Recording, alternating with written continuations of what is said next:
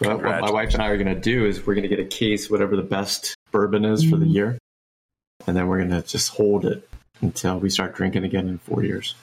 There you go. Why four Yeah. years? Jack and I are not drinking until we pay off the mortgage, and we put a plan in place to pay off the mortgage in four years. Oh, That's a good goal. That's awesome. That's a Yeah, good goal. Good Yeah, motivation. I, I don't know if I'll ever quit, quit, but definitely cutting back. Like t- uh, today at, at jujitsu, I was like, man, I am on the struggle bus. This is terrible. like Yeah, this is I- not working. I have people all the time whenever I talk about I, I- how I quit drinking. They're like, "So it's pretty hard, huh? Are you holding up all right?" I'm like, "No, it was easy. I just stopped." Yeah, yeah. But you struggle through it, right? No, no. Never once. Do So- you miss it? No, not really. No. I mean, it's it's definitely fun to drink, but the next day now, like getting older, it Uh-huh. sucks. Oh, Yeah, God. that's, that's the problem. That's the problem. I'm like, we're gonna get lit. Let's get crunk. It's like, no, no. Mm. Can we do it before nine? All right, Are we tweeted yet? working on it.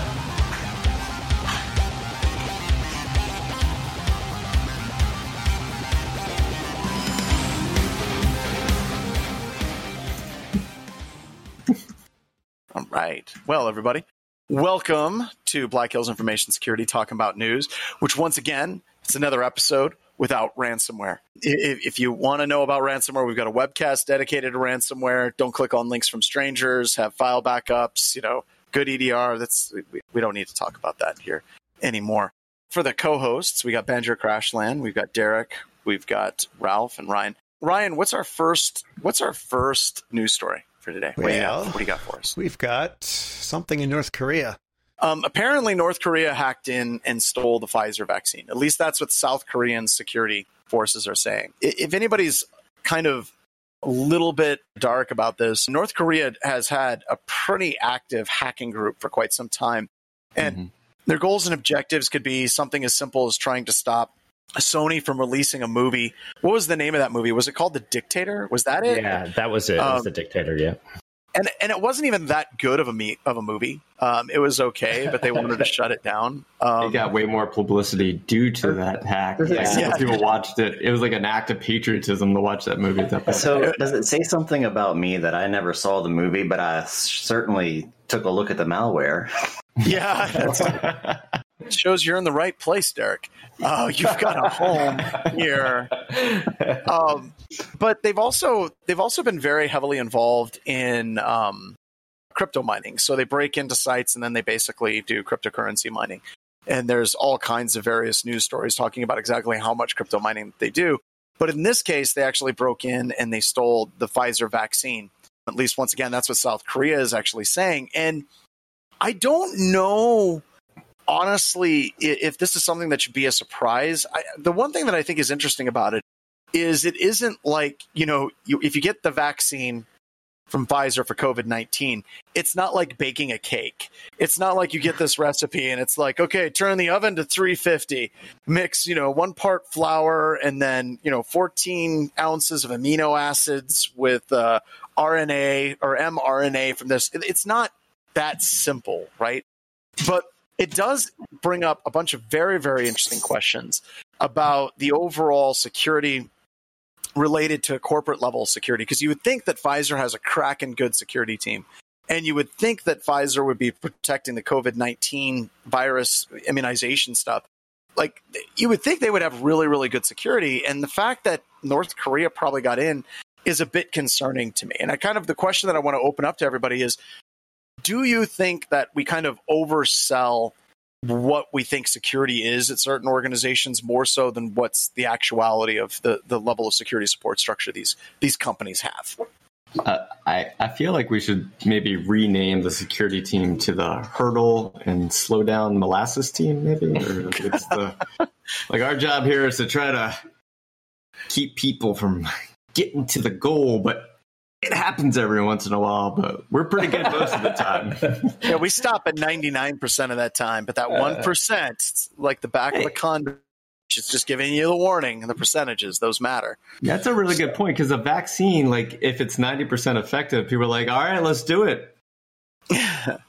Good stuff. Yeah, I mean, so first, this isn't surprising to for for anyone, right? That they would try and break in and steal it, and I I think it's sort of like what we were talking about last week, where like I I don't know the details. I would assume that that is like you know big time company intellectual property and would be protected, but I mean, I've tested folks, you know, or uh, organizations in, in the healthcare industry, and I've never been terribly impressed. So, like, I, it's probably one of those things again where, like, they probably do have a good security team that goes to, you know, great lengths and tries to get things implemented, and then, you know, it just doesn't, doesn't happen. But Well- I also don't know, like, the details of, like, how they got it, like, how did they get in. But I bet it's the most sophisticated hack ever.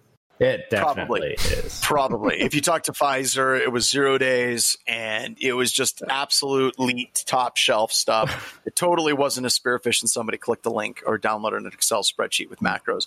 Not that at all. Like, even though Well- it's 95% of the time. The other thing too is, you know, I've done tests for really decent organizations. Like they had decent response, they had decent security teams, and you get caught one way and another way works, right? And I feel like in these engagements, if you go long enough, you can learn enough about what they are good at and what they aren't to really find your way through this environment, right? And some of those things are seem so trivial and you're like why do they have this big blind spot and that's what we get paid for to hopefully find these things for them but you know if you just keep going back and over and over again repeating this process and you know these attackers have plenty of time and they can go back and see that something didn't work or something that does work and build it together where eventually they have a full attack chain that just is kind of flawless right and you know Yeah. that's that can what happen right and- that, that's and that advanced attacker and then somebody gets into a data center and embeds a Raspberry Pi with an LTE back channel, and you weren't expecting that, right? I mean, I've, I've definitely been on you know engagements where, like, you know, I was on a red team once where the, company was heavily instrumented for spear phishing. Spear phishing did not work, right? But they had never heard of password spraying, so. Well, uh, that also gets into the focus. I mean, if you were trying to, like, uh, just for example, if you were going to try and do your security architecture and you based it exclusively based on the news, and you know, I'm pulling news stories, right? You know, a lot of this this news show is kind of ambulance chasing. It's kind of chorus level, but we're going through. We look at the news stories. If you were a CISO and you were looking at news stories, you would think the most important thing right now would be whatever exploit de jour is out there today, right? You would be talking to your security team about the uh, Silver Sparrow malware, which we're going to talk about here on Mac in just a little bit. You'd be talking about these things that are showing up in the news, but there's if you go and you look at the top news sources on the internet, they're not talking about spear phishing very much at all. You know, they're they're not talking about password spraying much at all. That's not interesting news. So you're right. It kind of creates these blinders to where people just kind of focus what's actually showing up in the news. And then it gets reinforced whenever you go to conferences because conference planners are trying to pick topics. And I deal with this all the time. They're like, John, could you please give us a talk on, here, let me just find something here real quick. Um, could you give us a talk on, yeah, security and blockchain? Yes. Or they would say, well, we'd really like to have a talk on Fin11 and ransomware. And you ask, well, why? And they're like, well, you know, it's it's currently, you know, the number one news story on ThreatPost. But it's absolutely detached from the reality and kind of the base level of security that's required to protect organizations as well. And wading through logs just said you need to have something with sexy names. That's what actually gets Yeah. to be Yeah, well, I would I would say that if you're a CIO and, and you're listening to this and you're managing your security team by InFlight magazine, you're doing it wrong. You need to listen to what your security Yeah. folks are saying, and if they're saying, "Hey, you know, you know, we really need to change our password policy from an eight character minimum and put two factor everywhere," and you're like, "Well, I didn't say that." didn't say that. It didn't say that. It didn't say that in that Hemisphere's two-page article about computer security on my United flight. Exactly. Oh, so, and you know, I'm being tongue in cheek about it, but I'm also being serious. Is that you know, I, I mean, I think you know, it, it, it when before I was at Black Hills, it always amazed me. Well, actually, probably still amazes me the consultant effect, right? Like you would say as an employee of a company, like we need to do X, Y, Z, and then you know they're like, yeah, yeah, yeah, whatever, and then you hire you know a consultant for forty thousand dollars to come in and say the same thing, and they're like, why didn't you ever say that to us? What the heck? Meanwhile, there's a security person on their team that's like banging his head against the desk. At the, you know, it's like I've been telling him that for years.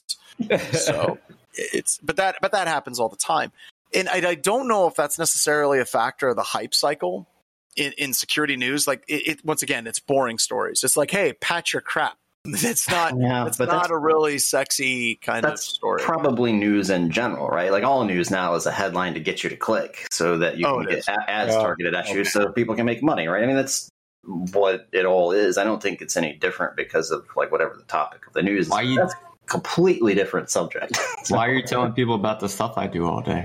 yeah, sorry, man. exactly. Exactly. I didn't say it was wrong. I just said that's what's happening. All right, so that kind of brings us, I think, you know, when we're talking about sexy titles of stories and gets people all excited. Our next news story is the Silver Sparrow malware.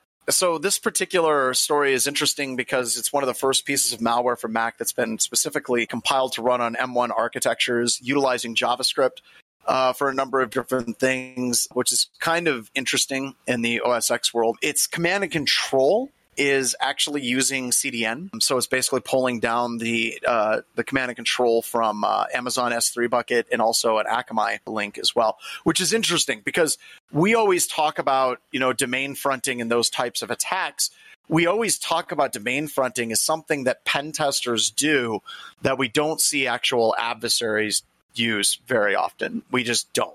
And domain fronting is something that they've been pro- pronouncing it dead for the past three years. It's like, well, you know, Google's not going to allow it anymore, and it still works. Wait, and Amazon shutting it down, and it still works like constantly. Well, Um, uh, so a- AWS, I actually don't know about Google. I've never used those, but certainly Amazon did technically kill domain fronting. What they didn't kill was the ability to use a CloudFront distribution to essentially be a relay, right? So you still have like a CloudFront link instead of Mm-hmm. pretending to be, you know, another domain like, you know, Newsweek or something, right? And and that just because they're hosted at AWS and you had a host header in there where you could, you know, essentially point it at Newsweek, but then it would get routed to your backend server. They said they did change that.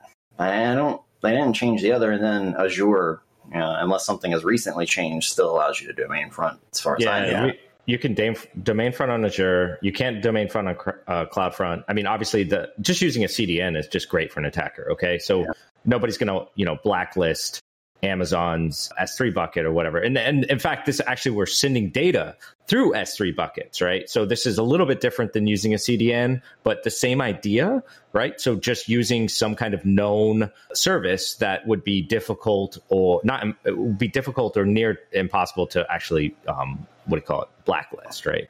So to put that black on, and, and and that's really what you're trying to do with any of those things. It's just blend in a little bit more and and make it so that you can't just block the domain name because you bought my company's, you know, doppelganger.com. So. Yeah, I mean, I, I almost exclusively run C2 through. Yeah, if you're not, now. yeah, CDN is if you're exposing that IP, you've you've given you're you've given everything away.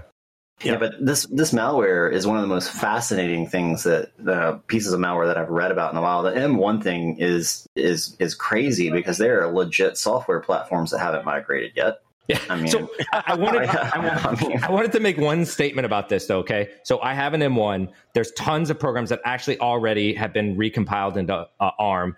Recompiling to ARM is not incredibly difficult, depending on the architecture that you wrote it in, right? So it's not like you know a, a lot of these programming languages already have a flag that you can just kick it and just be like, all right, I want ARM 64 bit. That works, right? And so that's all they're having to do. So it's not the end of the world to compile to ARM, and a lot of developers are doing it. What is interesting though is that they're targeting a small amount of people because I don't think everyone's got an M1 laptop now. Well, but no, so it did both, right? So So future had- proofing, yeah. Yeah, well, no, it wasn't just for the M1 from what I read. Like there were essentially two two Yeah. packages, right? But the thing to me that I, I still can't wrap my head around, and I was actually talking to this about some of the uh, folks in my master's cohort because anytime anything security you know comes up, they're like, "Hey, what do you know about this?" Right? And uh, so I, the distribution mechanism, where eh, from what I understand, uh, is essentially people searching and looking for software packages and getting the wrong thing. Which you know that's not surprising, Third, but- you know, But in itself. 30,000 Yeah, but I 30,000 mean, infections like- so far that way? but I can't. I still can't. And Troy and I were talking th- about this today uh, out on a run. Like I, I, I don't know. Like why would you choose that? Like what is your end result? And the best thing we could come up with was proof of concept. Like I, I just don't really, you know, you take that and then uh, from what I can tell, when it runs, it just like says "Hello World," and I guess the other one did something like "You did it" or something. Well, right now it's basically Seinfeld malware. It's malware that does nothing, right? Yeah. It just sits and and it's waiting for it's waiting for more command. It just kind of sits there. And it, the, that was another thing I wanted to talk about this article is a lot of security researchers are just completely floored by that. They're like, so it's just literally a, and they don't call it a stager, but that's what we call it. So A, in dro- the a dropper. a dropper, right? Yeah. So we'll use stagers, which actually get you access to a system, and then a stage is where you actually load your malware, and that's really common in in pen testing and in offensive computing. That's that's what that's how we do things because a stager can be really small, right? And then you can load what you need and only what you need. But it's interesting because the researchers are like, ah, we don't know what the hell this thing does. It just sits there, and they're like, what do you think it does? Like, I don't know, adware, and that's kind of where they're. Uh, All right, I think I have an idea. We've talked about this before where project management on criminal syndicates. This feels like one of those like, all right, so and so you want to do this thing, let put a proof of concept together, let's see how long Yeah. it takes. We'll let's see how test many it. people Yeah. Yeah. And then we're like, all right, now we see what we need to revamp and what needs to It's, but it's like ASOC the intern creates Silver Sparrow and puts it Yeah. out there, and now. So, But I mean, now the- there's going to be the- some hacker that's going to be pissed at me and contact me later and be like, "I'm not an intern." It's like I, I just I was just picking an intern. I didn't say you were an intern. Chill. So, Yeah, but I mean, you got to think though that once you start distributing, you know, or distributing, you know, as you know, some software that people download, like you're gonna get busted at some point, right? Like, I mean, just from the number of like, eventually someone's gonna notice something, you're gonna get busted. So, like, yeah, it's still this is a weird one. It's it's fascinating. I think it's fascinating that it spread so fast. Like they were able to get people to download this DMG or PKG package, and what what did it say it was going to do for you? Right? Like that's that's my question. Like what you know? Because whenever I ins- get a you know a, a DMG, I'm like, you better install this thing. Like I, I Yeah. want it to. It- do it- it- they probably said it sped up video downloads. Or something. I'm, Or- guessing, I'm guessing there's an M1 Discord like server, and someone went in there and said, "Hey, this is a new thing that that you definitely want." And everyone's like, ah, "I got." it." Your uh, media player needs an update. yeah, right. Yeah, right. Yeah, right. I think they did actually talk about some updates and things like that as well. So, but the other the, the other thing about the story that I think is humorous is what is it? The, what do they call the the trusted platform module on the M1 chip? It's like a a T2 chip or something weird Yeah, like it's the that. a T2 chip. Yeah, yeah. Yeah, it's the TPM. And it's funny how many this gets back into what we were just talking about. There's security people out there. They're like, "Well, this has a security chip. How is malware getting on this if it has a security chip?" It's like, do you do you know what that chip actually does? I mean, you, you, you know that if somebody can actually get on that system and start running PS list and all the it's different than a rootkit, right? And you know, and it gets into like the years where I was working with SANS and and teaching with SANS.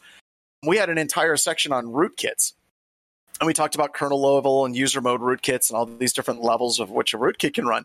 And there were people that would come up to me and they're like, "Dude, why are we talking about this stuff? Like rootkits use all these techniques in conjunction. Why are we trying to break them up into groups?" And one of the things I always said is, you know, we have to understand, and I think that this shows when people are talking about this malware, they think that there's this magical chip that's going to stop the malware. But if you don't understand the difference between application level backdoors and kernel level backdoors, it it kind of loses a lot of meaning very quickly as well. So, Yeah, I mean that chip does a lot of things, right? Outside It of does, all- right? Yeah, yeah, it does, and it does a lot of things related to security, right? But, But I not- feel bad. I feel bad for the a- engineers. Oh. They're like, what we're doing is we're verifying the integrity, we're verifying signatures, we're doing all of this stuff within the CPU itself. It's coordinating with the operating system because the operating system and the chip are con- like they're just simpatico and all this mm-hmm. stuff. And it's like, but what if somebody downloads an application DMG and just runs it and gives it root access? And you can just see an engineer's head explode. No one like, will ever do that. why would Why they would do they- that? sounds like you have another problem. Okay, I can't fix it. Yeah, this with the chip. That's so, but, but uh, so all right so so that's that's the that's the story of sparrow the last one i think is probably the most interesting for today i, I love this okay so anything dealing with the equation group or dealing with tailored access operations with the nsa and shadow brokers is just like this this excites me. I, I like talking about this stuff. Mm. And so the overall point on this is it appears the Chinese were actually using some of the te- same techniques that um, the NSA was using, and has been using those techniques for much longer than we thought that they were using those techniques. And it gets into questions of did the Chinese actually just steal this from the NSA, uh, i.e., shadow brokers style theft? Did the Chinese develop it on their own? Because if you have a vulnerability, it's very, very common for two people to come to the exact same conclusion once they start looking at that vulnerability, even though I don't think that's what's actually happening here. But what what is actually going on with the Chinese gaining access to these types of vulnerabilities that the NSA was actually running? Now, the other reason why I wanted to talk about this story that I thought was really, really, really interesting is it deals with event log manipulation. So you have like DanderSpritz, and basically, what they can do is they can actually pause the event logging service on a Windows computer system, reach in and then selectively delete specific event logs and then restart the event logging service. It's huge. Uh, it's one of those things that we've been talking about for years because a lot of you know computer forensics investigations, the logs are the truth. And what happens if there's actually a way of actually modifying event logs? Now, all that being an interesting conversation, it's completely moot because most attackers don't give a rip about event logs because most detections don't come from event logs. Something like 1.5% or less of the, of the infections are detected and attacks are detected through event log analysis. And I'm not talking about EDR event logs. I'm talking about event logs coming off of the endpoint and Sysmon notwithstanding. So it's interesting. The Chinese were actually utilizing these types of techniques and they had the ability, the same ability the NSA had and other people like Malware Jake actually do believe, even though there's no specific evidence, does look like they actually got this code from the NSA, Tailored Access Operations, mainly because a lot of the code is very, very, very similar. So I guess kind of the question to the group as a whole is you have nation state level attackers. Like, once again, should a CISO get wrapped around the axle about what a nation state attacker can do? And then the other thing is, I know that some of you are actually digging around the shadow brokers stuff and then also Vault from the CIA.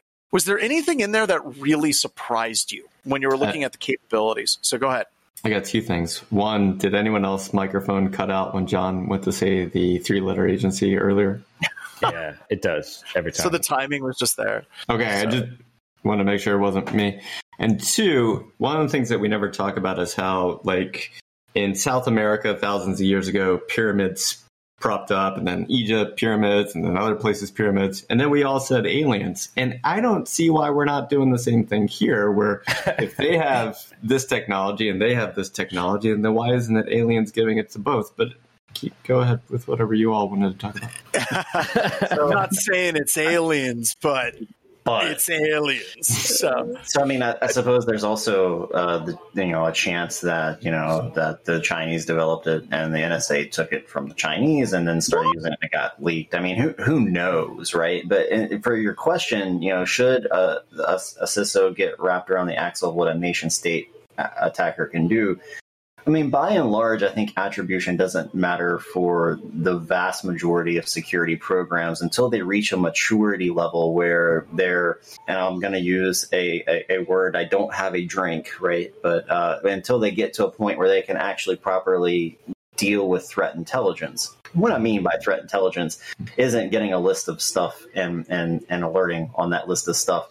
But until you reach a maturity level where you're able to detect an alert on a sequence of events that uh, that a specific attacker would do, yeah, no, it doesn't matter. Change your password policy and put two factor on like that. So uh, for most folks, it doesn't. It, most organizations, it just doesn't matter, in my opinion. Ralph.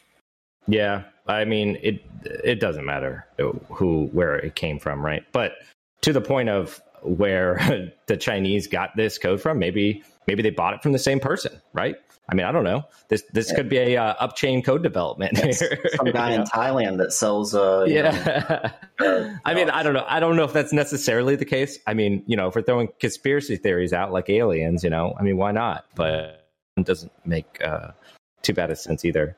Um, and, and, and you know like just you know to make one more comment on the you know like you know the attribution and threat intelligence you know thing like i'm not saying it's it's worthless because i definitely have, have friends and you know, you know that would probably hear me say that and go like eh, no that's not true at all. I mean i think that you know when you get to a certain point in your you know your maturity level of your information security program and you actually have someone who you're going to hire that is going to be a threat intelligence type person and that's their full-time job. And you know i remember seeing things you know in, in my past you know gig that impressed the shit out of me. Oh sorry i shouldn't say that. No. Mm-hmm. But it, you know I, I i just i don't think that attribution really matters for most folks. Yep.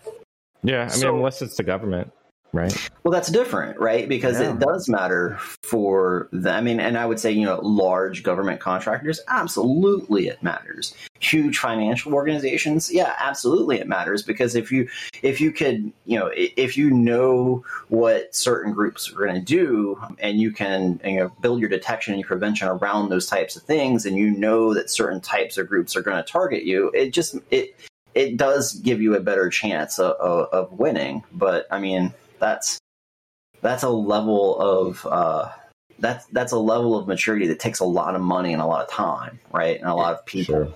I, I wonder if we ever get to the point where, let's say, war is declared due to a cyber act, you know, incident, and they're they're doing the like, here's why we're going to war, and they just start listing off all the things that they can attribute, and it's like this 472 page document of, uh, and then 14 years ago they also broke into this, and then Yeah. they also had this, and like it's just they're building this case for, it's it's just a massive case, and I, I always feel like if I was a blue teamer or a defender listening to this or even watching the news, you were just like, just oh, there's so much. There's just so Yeah. much. But but I but I think to that that poor blue teamer that's kind of overwhelmed. A lot of the stuff that was released in Shadow Brokers was already patched. They were there was literally a huge treasure treasure trove of exploits for different routers and edge devices and Windows, of course.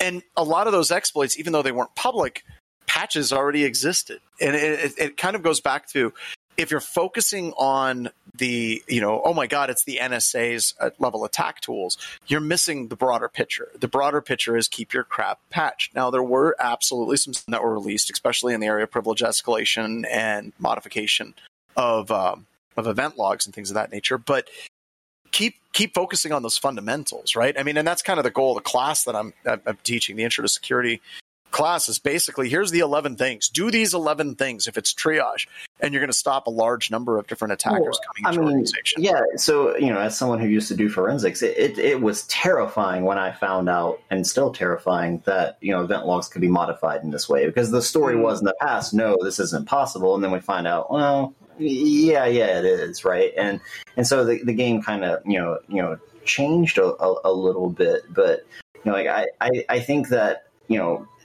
doing the things like that you learn in your class, right? And, and even though like you know zero days are, are like sexy and people you know like CISOs maybe like worry about them, right? That's you have to assume that there's always going to be a zero day and a way for an attacker to get in, and you should just assume that your network is compromised and st- start there, right? Just assume that your internal network is hostile and that you need to figure out where the bad stuff is. And I think that that's the approach that I would recommend taking. So you can go back to that. Our team is 99% effective. Oh, Jason, hmm that's got to be a shirt. That's a shirt. That's Our got to be a shirt. 99% effective. Everybody Yeah. would look at that shirt and be like, "That's good enough for me." Yeah, that's right. I mean, I'd bet on it, right? Like, yeah, can have right. Have like one of those meme guys that I don't- I don't know. We got to that. Yes, we need to make that a shirt. like like a guy in a suit pointing at the camera, like our team is ninety nine percent effective, and don't be that CISO, right? So Yeah. Yeah, if somebody comes in, is like, you know what? I can clean up your IT security. I'll be 99% effective. They'd be like, okay, yeah. I, I mean, that's great numbers, dude. Like, Yeah. I mean, you know, but it, it, it is but it's still funny right like you know as a red teamer you know the way that we look at that Uh, I remember one of my favorite like You're telling me my- there's a chance. That's what I Tell me there's a chance, right? Because that's all we need, right? We just need a chance. I, I remember one of my favorite, like on time, like all time flame wars was between Dave Aitel and Lance Spitzner on like episode 150 or something of Security Weekly. And Dave Aitel was ripping on user awareness training, right? And he was ripping on it because user awareness training is not 100% effective. And Lance is there, right? Like Lance, the user awareness training guy, is like on air and Dave Aitel is just ripping on him. And uh, Dave Aitel finally starts hounding Lance Spitzner. And he's like, How much does user awareness training cost through SANS? How much does it cost? How much does it cost? And Lance goes, It's less than a Canvas license, and it's a hell of a lot more effective. And it was like, boom, mic drop Oh. but but the point is of that entire like you know story is there's no security control that you can put in place that's going to be 100% effective. Not mm-hmm. one. Like Yeah. endpoint firewall and you're going to expect and when you expect all of these things to fail and you start having that overlapping field of visibility all of a sudden it gets really damn hard for an offensive person. If you're just running like Cylance carbon black you know whatever tool you're running on the endpoint you can bypass that right Yeah. i mean that's what we do but if they're running that and they're not running network level detection they've got good rules and active directory maybe they're running uh, honey tokens user and entity behavioral analytics that starts to suck like really bad to try to break into those environments and turning Yeah, on firewalls They're you know escrowing all of their admin passwords in something like a vault, like Thycotic or something, and their Oh one-time checkouts. Oh, good lord! Yeah. Yeah. So- but I mean, you know, I, I can see where people, you know, would you know say bad things about user awareness training. Like I, you know, it's not I 100 percent effective. I, I, I get that, and, and and even we've made mistakes as an industry, right? We still make mistakes. Nothing's perfect, but you know, I think that telling people not to click on links from strangers isn't necessarily the best advice. Like I, I think, yeah, you, you should definitely be wary of any unsolicited email, but you also have to realize that that unsolicited email might come from someone you know too, right? So if it's completely unsolicited, maybe that's the better advice, right? Because don't click on any links in emails well, but, because- so, but you can't break the internet either, right? Never. Like so, Never. you know, there's other strat. You know, we've learned as an industry, but you know, I, I I've worked get- at places where I just keep forwarding emails. Is this phishing? It, it looks suspicious. And they're like, no, it's not phishing. I check this. And they're just every time, you know, especially if it's something, you know, you just don't you want to deal take with. my approach and just not read email. Like, All right. no, I'm kidding. I- that, that explains that explains a lot, a lot. That explains a lot I do got to talk about a strange link from a strange person. Then, then I'm done for today. Is that uh, my daughter's friend in Discord while playing Roblox got a link from a stranger who was like, "Do you want this special like thing inside the game?" And the person's like, "Heck yeah!" So they clicked on it, and it stole his account. Like it locked him out of his account. Like all the things happened after that. And my daughter, who's 15, went into like incident response mode. She went into like mitigation. She was like trying to triage and figure all this stuff out. But they were able to get the account back. But both of them learned a lot about password policy. They learned a lot about incident response. They learned a lot about uh, security awareness, all in the last 48 hours. And then she just made a video on like, here's what happened. She like gives a breakdown of the timeline of who the person was, what the link looked like, and all these things. And she made a video of it and put on her YouTube channel for anyone else that might. Mm, Yeah. your, sounds- your daughter your daughter sounds like a straight shooter with middle management at BHIS written all over her. I was gonna say, hey John, you're paying attention, right? I mean, Yeah, absolutely. God. I wonder where she learned all those marketing skills, though. so you know? proud. So and good, proud. and good, good for the community too. Good. Yeah. for- I like I like how the end was she did a video and put it on YouTube. That's that's that's that's that's, that's smart, clever girl, clever, clever, girl. clever. So, all right, so let's wrap it up. Unless you guys have anything else to say. Ah, Well, good here. all right, Ryan, take us out, sir.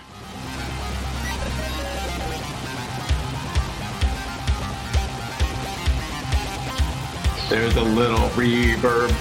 A little. I still wonder if Bo wrote that because he's like, all the electronic music sucks to hack to. Time to get to work.